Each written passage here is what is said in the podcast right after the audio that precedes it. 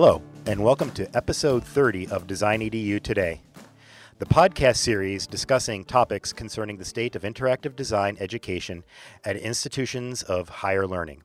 I am your host, Gary Rosance, Assistant Professor of Graphic Design at the University of Maryland, Baltimore County.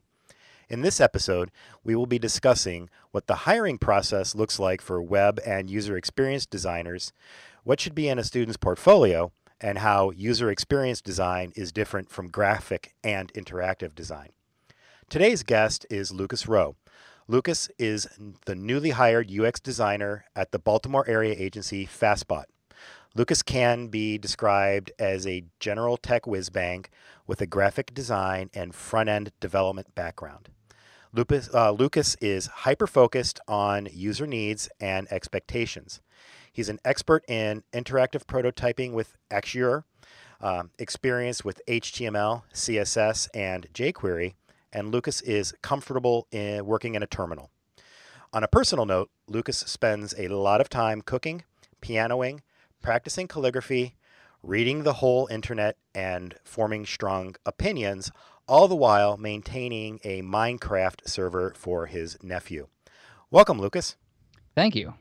All right. Um, thank you for joining me today.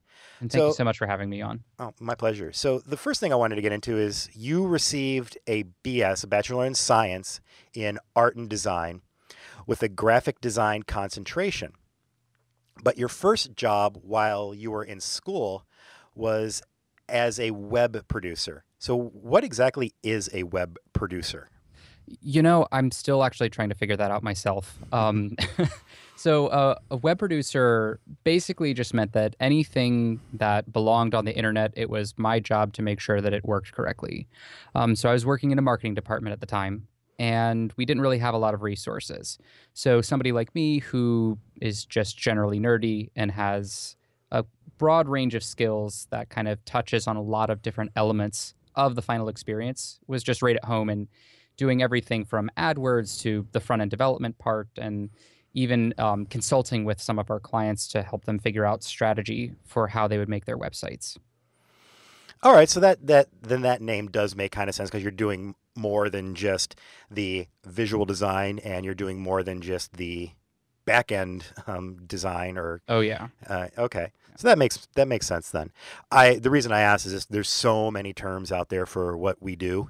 Oh yeah, that it's like hard to parse through them all.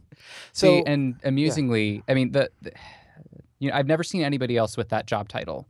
Um, so when I tell people about that position, I just say I was doing front end development mm-hmm. because while I was doing all of these other things that were related to marketing, really the core of what I was doing was just writing landing pages and um, trying to make something that would go up on the web, uh, usually for WordPress sites. So okay, no, it, it, makes, and I've actually seen it before. So I, have oh.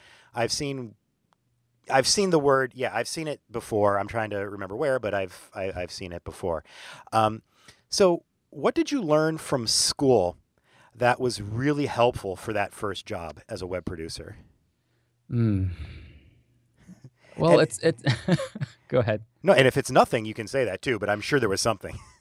there are some things. I mean, a lot of it had to do with the process of design thinking. Mm-hmm. Um, so, the, the actual work that I was doing at the time had very little to do with the degree that I was studying.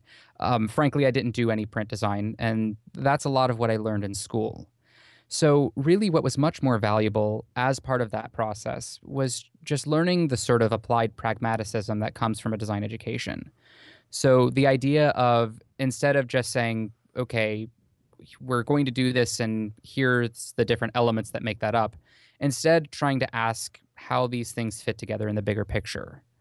So instead of just saying, okay, we have this web page and here are the things that are on it, instead, I spent a lot more time trying to figure out why people would care about any of this stuff in the first place. And I think that a lot of what I was learning in school at that time, especially in regards to things like package design or branding, that that core of what are we trying to do here was always kind of my first question. Mm-hmm. And I think that even though I wasn't learning directly applicable skills, I think a lot of the soft skills that come from a design education are hugely valuable in that sort of environment. I'm trying to gather my thoughts here. So I love that the fact that you you've identified that like while it's not directly applicable, the this design um, education I received was helpful. Mm, yeah. So knowing that, okay, so from the base that even a print design education is helpful, um, but it's not, you know, teaching everything. What I guess could we do better? Um, what did you wish that you could have, you know, you know that you had to learn on the job that you know you could have easily had been done in your design education? As a web producer or more broadly? Mm, As a web producer, we'll start there. Okay. we'll get to that bigger stuff later. I think that at least in the earlier stages of design education, there isn't a big enough focus on talking about your work in a written medium. So we do a lot of presentations. Um, I think there needs to be more of them, to be honest, because so much of your work is just being able to talk about it, being able to show it to other people. But it's also hugely important to be able to write about your work, and, and especially because in you know in our modern workflow, it's not always that we actually have the ability to sit down with somebody and show it to them. You sometimes you have to send it through an email, or it's through a Jira ticket, or it's through something that's not a face-to-face interaction. And frankly, I can't think of a single time in my design education that I was told, okay, sit down and write something about your work here and justify it with typing instead of just with presenting. Because you can kind of get past a lot of things in person when you're kind of going through question and answer that if you just had to write about it and then send it off to somebody, the idea would just kind of fall down on its face. You know, that's funny. Um, I, I I stumbled across this when I was teaching a motion graphics class. That I, instead of having them storyboard, I said, let's just write our stories. Mm, And when I was, the stories I was getting back, you know, some of them were stories, but a lot of them were describing visually what it was going to look like. Right. I was like, well, they, the client's going to know what it looks like. you need to describe the justification for the looks, and it's it's a really, you would think that's a simple skill, Oh, but it, it- apparently it's a lot harder than you would think. Well, it's something that we definitely take for granted. I mean, we don't realize the difference between conveying intent and just describing. And I think that there's a very different set of skills of trying to capture the essence of something in a paragraph or two that really will let somebody else kind of see your thought process. And it's a lot harder to do that and it takes a lot of practice. And it's it's a soft skill that just is not really present right now in design education. yeah, and and this is a follow up that this is, but this is a techie one. hmm What is a Jira? And I know it's J A J I R A, correct? Yes. So what is a Jira, ticket? so Jira um, is one of many what's called a ticketing system. So typically, when you are working with engineers, they don't really enjoy just receiving an email from you, and that is a huge understatement. Most of them would probably try to rip your head off if you tried to just send them emails requesting for work. So instead, what you do is you have what's called a ticket, and it basically is let's call it like a work log where it's a, a place that lives in a product that you can tag all of your work to. So it consolidates a bunch of written feedback and usually screenshots, and it has a workflow associated with it that the engineer can say what they've done on it and kind of how much time they've logged to it. So, for instance, I had a job about a year ago, and I spent about two months, and the only real design work that I did was writing comments on Jira tickets. And I would occasionally attach a wireframe to them, but almost everything that I was doing at that time was just offering guidance to engineers and trying to show them how to kind of produce better work than they were producing at that time. And the main vehicle that I had to do that was writing and just kind of text comments on a thread in my browser. I think as an educator, I think a lot of us are familiar with Slack now, at least, Mm-hmm. but we're not. But I don't think we're familiar with Jira. It, can Slack serve the same purpose, or are they like totally different kind of tools? I think they're different from what you just described. Yes. So Slack is much more of the chat room experience. Okay. Um, so it is similar in the sense that you can group things based around ideas. But what's different is that Jira is largely used to hold people accountable. It really is a, a census of everything that has happened with a specific task. So it's important that kind of everything that ends up happening is logged into the ticket in some way when it is used in this sort of environment. So you could have the sort of chatting on Slack and that that casual conversation, um, but when it comes down to it, it nothing's going to happen unless it's actually documented in the ticket and explained through that, because that's what people use as kind of the master record of what is supposed to happen or what did happen with a specific task or a specific feature.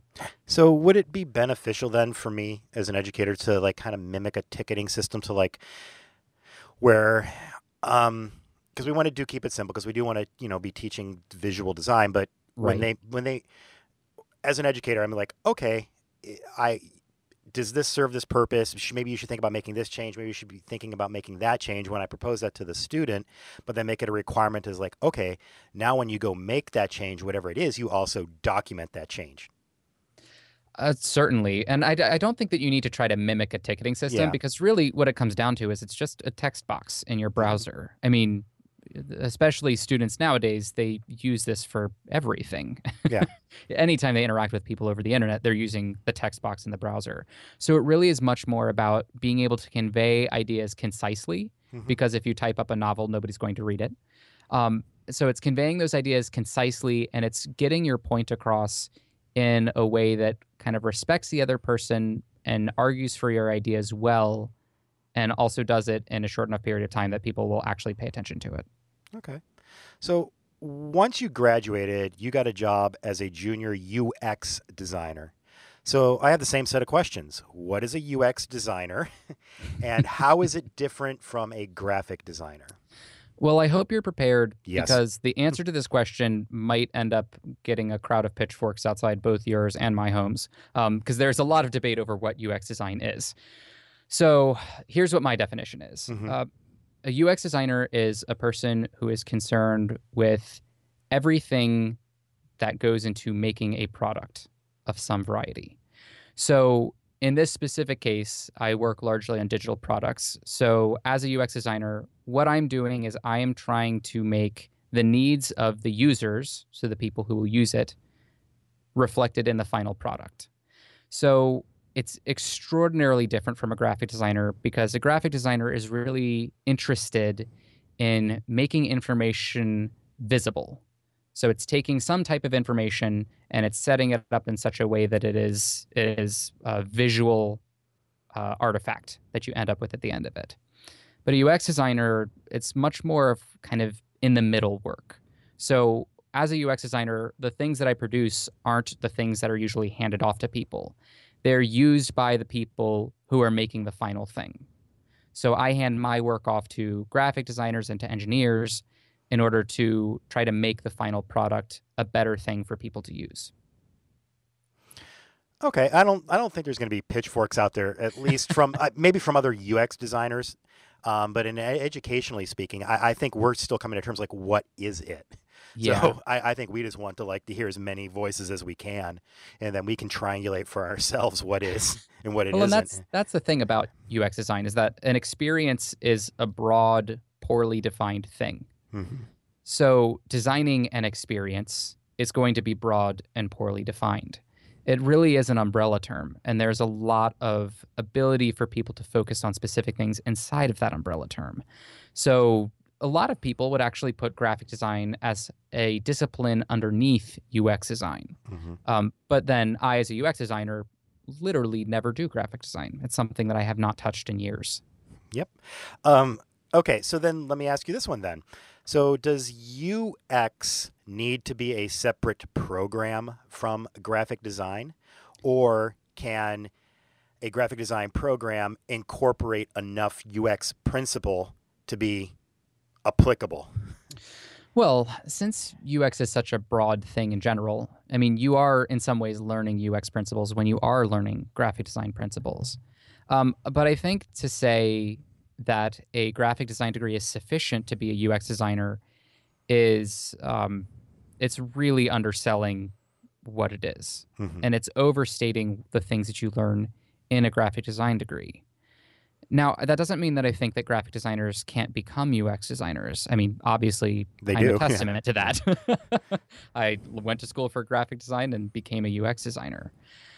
But there's a lot more things that UX design needs to be concerned with that just doesn't need to cross a graphic designer's mind when they're doing things. Now, that being said, I, I think that everyone should be learning user centered principles. So, I mean, let's be honest, there are not a ton of print design positions that are available for people.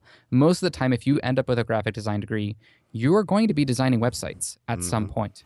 You are going to be designing emails. You're going to be designing these things that people are going to be consuming. And so, if you have literally zero background in understanding something about user psychology or in understanding something about user needs, then you really have hampered yourself in the long run. So, I do think, though, and this is really important for me to point out as kind of my own drum to beat, that I do think that a world that's full of UX designers is a, a smaller world than a world that has UX designers and graphic designers. Mm-hmm. Um, part of the reason that I moved away from graphic design is because I'm not actually that good at it. um, you know, I, I, was good enough to get a degree in it, but I'm, I'm a solid graphic designer on a good day. Um, I'm never an amazing graphic designer. And so, as a UX designer, there are a few things that are more fulfilling for me than working with a fantastic visual designer who can take sort of the research that I've done and take the ideas that I hand them and go render it into something that is just beautiful because I can't make it beautiful. Um, but at the same time, having that graphic designer understand the user principles that I'm putting forward means that we kind of have less that we have to talk about before we reach an accord. Mm-hmm. So I think that there needs to be more user centered design and UX principles that are taught in graphic design programs in order to accurately meet up with what graphic designers are expected to do. But it certainly is not enough to just say, okay, I'm a UX designer now that I have this graphic design degree. No, and I think that's what all of the, you know, all the programs out there kind of have to find their own um, place in that spectrum. Do they want to be user experience heavy, right? With awareness of design, graphic design, or do they want to be, you know, visual design heavy with awareness of UX and where they fall in that spectrum is like, you know, kind of up to everybody. Um, so I guess for my own selfish needs, mm-hmm. that where I'm coming from, we want to shoot for a strong visual designer who understands the principles of UX. Yes. So, so from that lens, what are some of the things that you think are like, oh, this would have been, I learned this in the field, but I could have this, this could have been so easily learned in the classroom if somebody just, you know, thought mm-hmm. about it a little bit differently. There's one thing about design education that I've kind of felt for a long time, and that in many ways, I feel like the current setup of designers doesn't really lend itself well to a degree. Um, in some ways, I feel like it should be more of an apprenticeship or a kind of a tradesman thing. And I, I understand I'm saying this to a college professor. I'm so sorry. Um, but part of the thing that I think that a design education could do to be more aligned with that is to be more pragmatic about the things that designers are working on when they are in college. So, one thing that you'll notice in a lot of these sort of intensive programs that have popped up for professionals mm-hmm. is that everything that they're working on is deeply rooted in reality.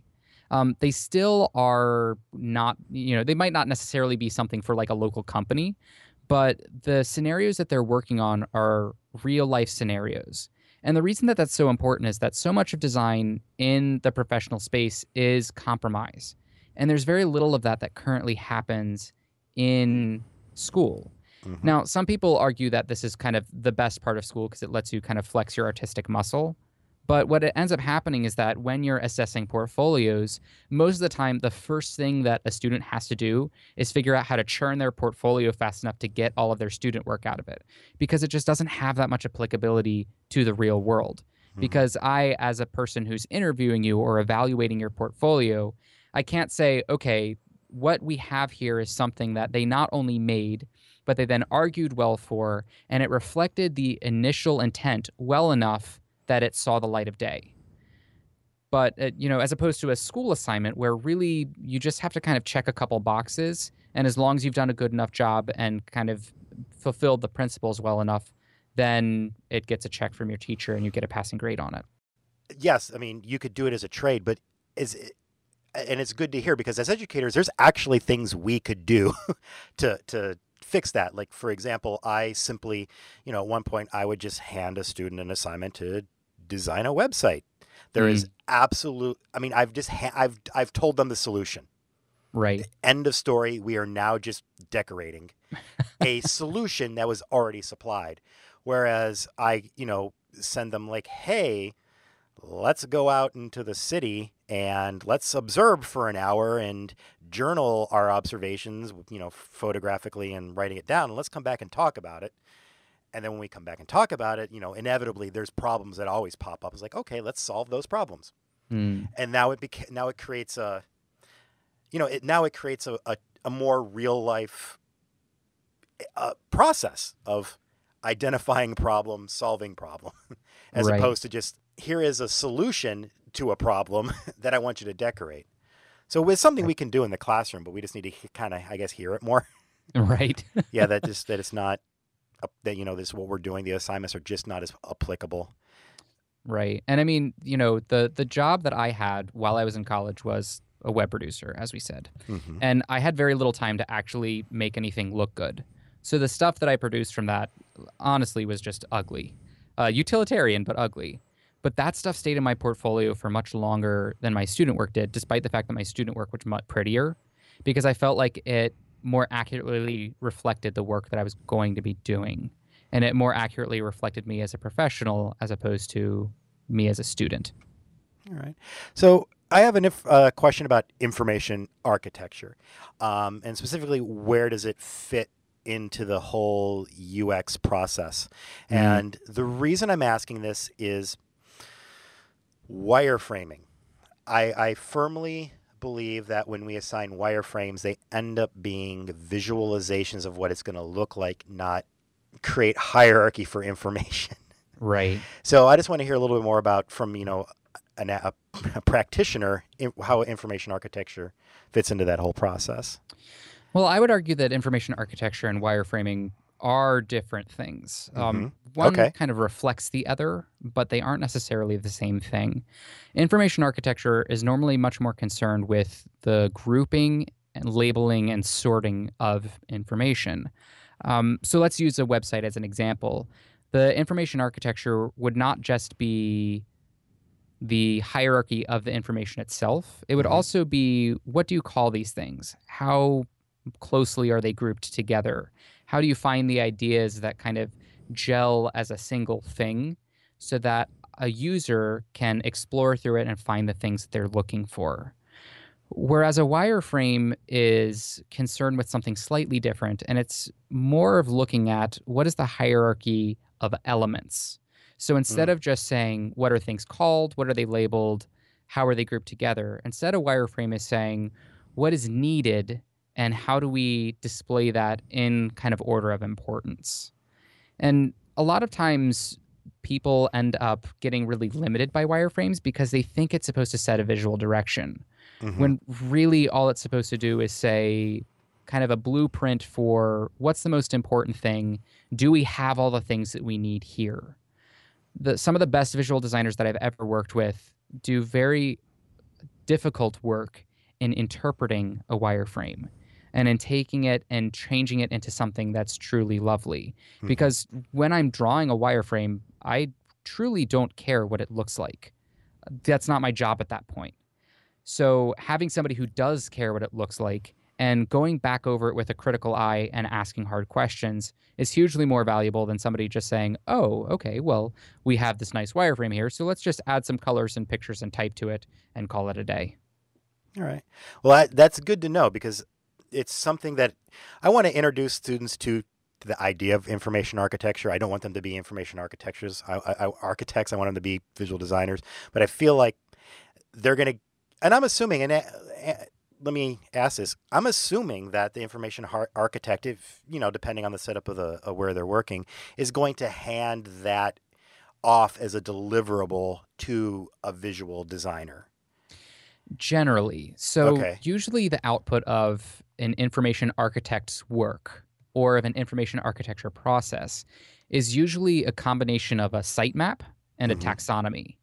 So at that point, unless you have a, a visual designer who really skews towards the UX side and understanding UI design and understanding user psychology, normally there would be another step in between information architecture and going into visual design. And that's usually where you have the wireframing or interactive design or prototyping phase.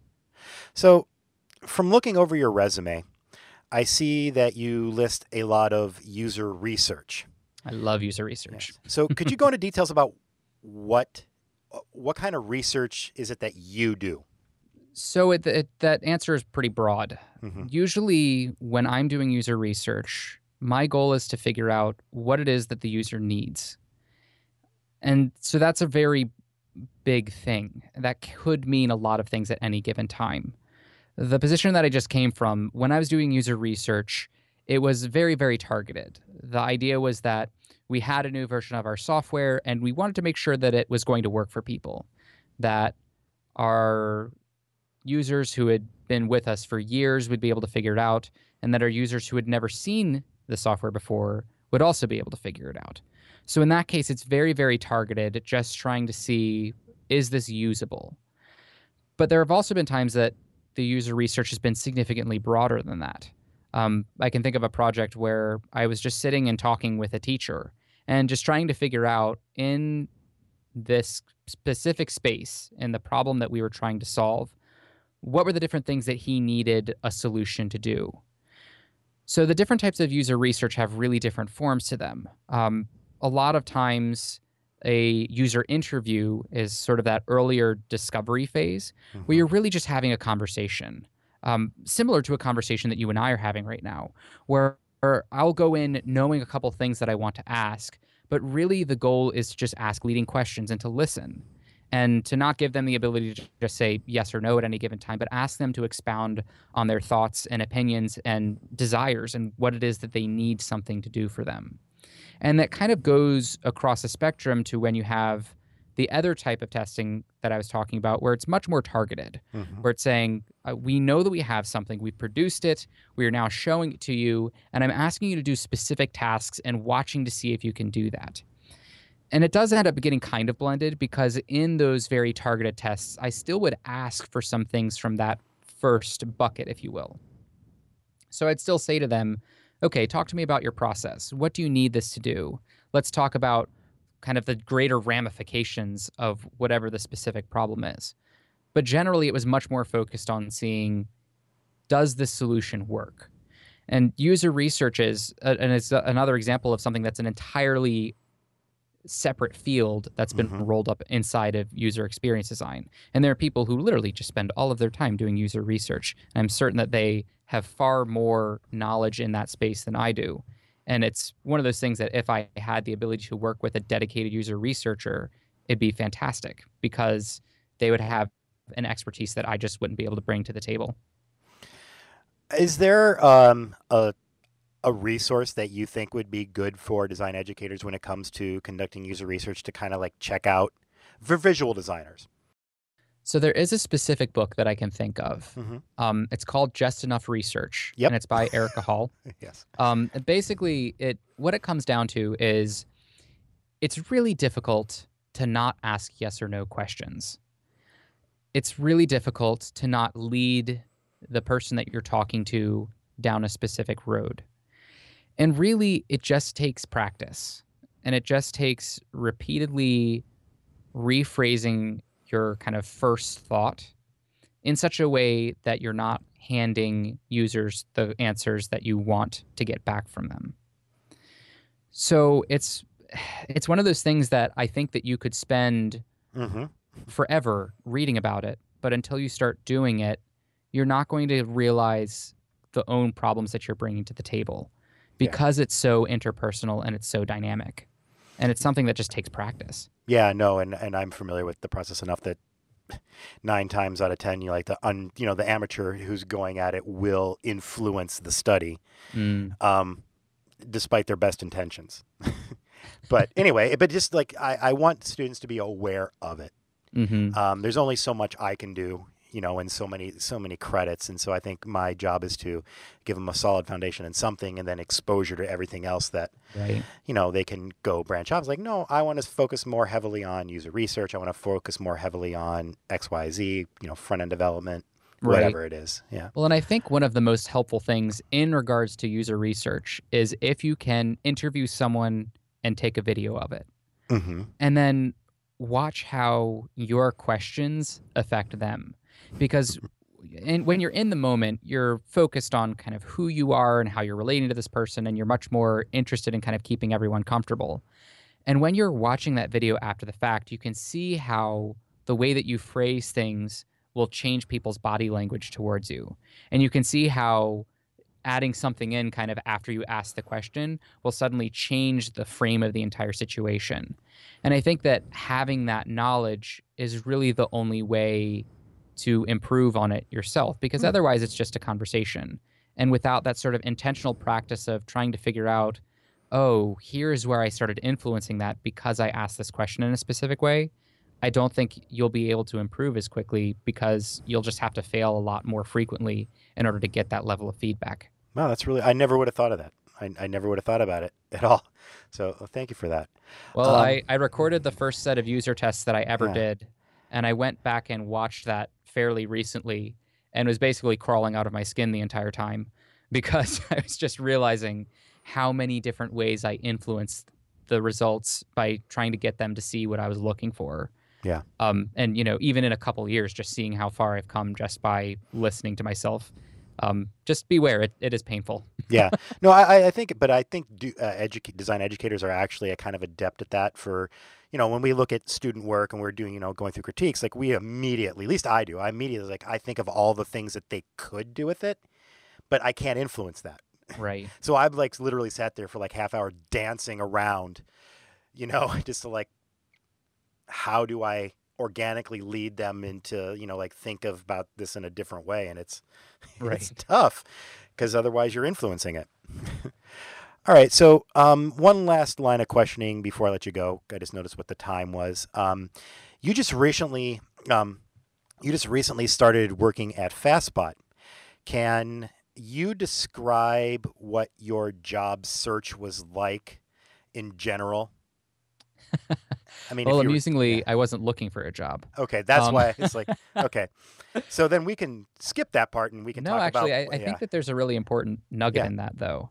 Um, so I I've had a, a decent amount of jobs in this area, Mhm. um, and every single job that I have received that has been kind of a successful long-term engagement came from a person that I knew in some variety. of course. Um, and what was really interesting about starting working at FastSpot was that it actually came about because of a Slack group. Um, one of our senior strategists posted in a Slack group that I'm a part of saying FastSpot is hiring. And I basically just started complaining to her that FastSpot was only hiring when I wasn't looking for a new job. And from that just initial connection was how I got started in this interview process in the first place. Um, so I just think it's it's so interesting to just see how the, it kind of breaks down the expectations of how it is that you go about getting a job. Where even in this case, it was just me talking and being a human with someone that got me a job, as opposed to me submitting seven thousand forms and beating down every door with my resume. No, I mean this. This is super important, and it, it's enough for me to stop and talk about it because this isn't for design educators. That this is Mhm. something I'm going to have to like play this clip back for students. Is that um, I don't know if you can say it or not, but what what Slack channel, like what community were you engaging in that this opportunity happened? It's a community that I'm actually a huge member of. It's the User Experience Design Slack. There you, You go. can find it at Okay. designerhangout.co. Um, they've got about 6,000 members, maybe 7,000 now.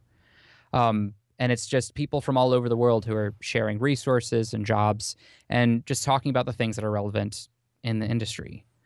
Um, and I, I know that in kind of the early days of Twitter, that's really much more of what Twitter was Mhm. before kind of all the trolls ro- rolled in and ruined it. Um, and so a lot of those communities have now moved to these kind of more private, safer spaces. mm-hmm. um, because we can talk more candidly because we know that we're talking to other UX designers. And you know, I would I would never have been comfortable saying in a public forum like Twitter, "Oh my gosh, I super want to go work at this company." But in a slightly more private community, I was totally comfortable saying, "FastSpot is my favorite company in Baltimore. How have we not worked together yet?" Yeah, and so the, this is again, this is totally for students. Um, I, I, as an educator, we, I, we tell them all the time they need to be. I do anyway. I was like, you need if you want to be an interaction designer, you mm-hmm. need to be involved in the interaction design community because you're not going to find the jobs on whatever the job search boards they think there are. You're not going to find them on Craigslist. They don't exist there because of, I mean, like you said, the early days, and it's still heavily. It, that's you. It's who you're following on Twitter. You're watching their discussions. It's always you know announced there. Um, right. And I, I knew about the I I, I haven't you know you know jumped on any of the Slack channels, but I know they I know those Slack communities or let's call them communities. Those communities are out there, and if they're mm. not the students, if they're not involved in those communities, they're not going to be hearing about these opportunities. It's well, and the other thing is that design in general is such a sharing community as a whole, and there's so much just free information just out on the internet because designers are really good at supporting their own. Mm-hmm. And so I, I, for a very long time, was not involved in these communities because I just felt like I didn't have the time to be. But I just found the more that you engage, the more that you get from it, and the mm-hmm. more that you give to it, the more that you get from it. And I have become so much, so much of a better practitioner since starting because I've learned so much and I've been able to talk about my ideas and strengthen them. And I've made connections that I would never have expected to otherwise let me see. We have time for just one more question because I don't want to take right. up any more time for you. Um, so, so from looking over your work, um, I came to the personal realization how hard it would be to distinguish what's graphic design from what's UX design. And mm. for example, the the Bun project that you did while at R2I, I mean, looking at the work, it this looks like a visual design exercise so it's really hard to see how it's UX. So do you mm-hmm. have any kind of strategies that you know students, or, well, faculty in general, or in, how we can help prepare students to like make that distinction of this was not a, just a visual exercise. This was a thoughtful process of understanding the user's needs, mm. and this is how we arrived at this end product. Right. Well I mean, consider what the difference is between your typical UX portfolio mm-hmm. and your typical graphic design portfolio. So, the graphic design portfolio is largely about the final artifact. Mm-hmm. It's about showing that you have kind of the aesthetic knowledge that you can make beautiful and functional things. But a UX portfolio is focused on a, a much broader range of things than that and it's much more focused on kind of all of the ugly stuff that happens before that final artifact. so a, a, graphic designer would definitely have the ability to just put up kind of 10 JPEGs of the work that they did and call it a day. But a UX designer doesn't have the ability to do that. They really need to wrap that in an explanation of what their role was and how they contributed to the project and what sort of things they did on the project and and package all of that in a way that people will actually read. And I think that graphic designers can also benefit from that uh, for for all the same reasons that we talked about earlier. Talking about your work is difficult. But I think that a UX designer has an onus on them to be able to speak to all of the non-visual elements of their work, while a graphic designer's work is much more focused on that visual aspect. Okay. Makes makes perfect sense.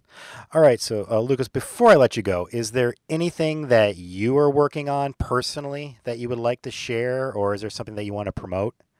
The only thing that I would like to promote is that Slack community I was talking about earlier, designerhangout.co. It's a great community of people, and we're super welcoming of people who are interested in getting into the community or getting started in UX design in general. All right, perfect. So that's all we have time for today on episode 30 of Design EDU Today. I want to thank today's guest, Lucas Rowe, for being so generous with his time. I want to thank the audience for listening, And I want to thank the Design EDU Today hosting sponsor, DigitalOcean, and CDN sponsor, Fastly, for making the hosting and distribution of these podcasts possible. Finally, I want to thank the AIGA and the AIGA Design Educators community for their generous support of my research that led to this podcast series. If you like this podcast, consider leaving a review for it in the iTunes Store. To discover more about the Design EDU Today podcast and read the session notes and transcripts, visit the show website at designedu.today. To keep up with new show releases, you can follow us on Twitter at DesignEDU Today, like the Facebook page, or subscribe to this podcast through the iTunes or Google Play Store. Finally, if you would like to suggest topics for future episodes or give feedback to help improve the show, contact me through Twitter or the show's email address at hello at designedu.today.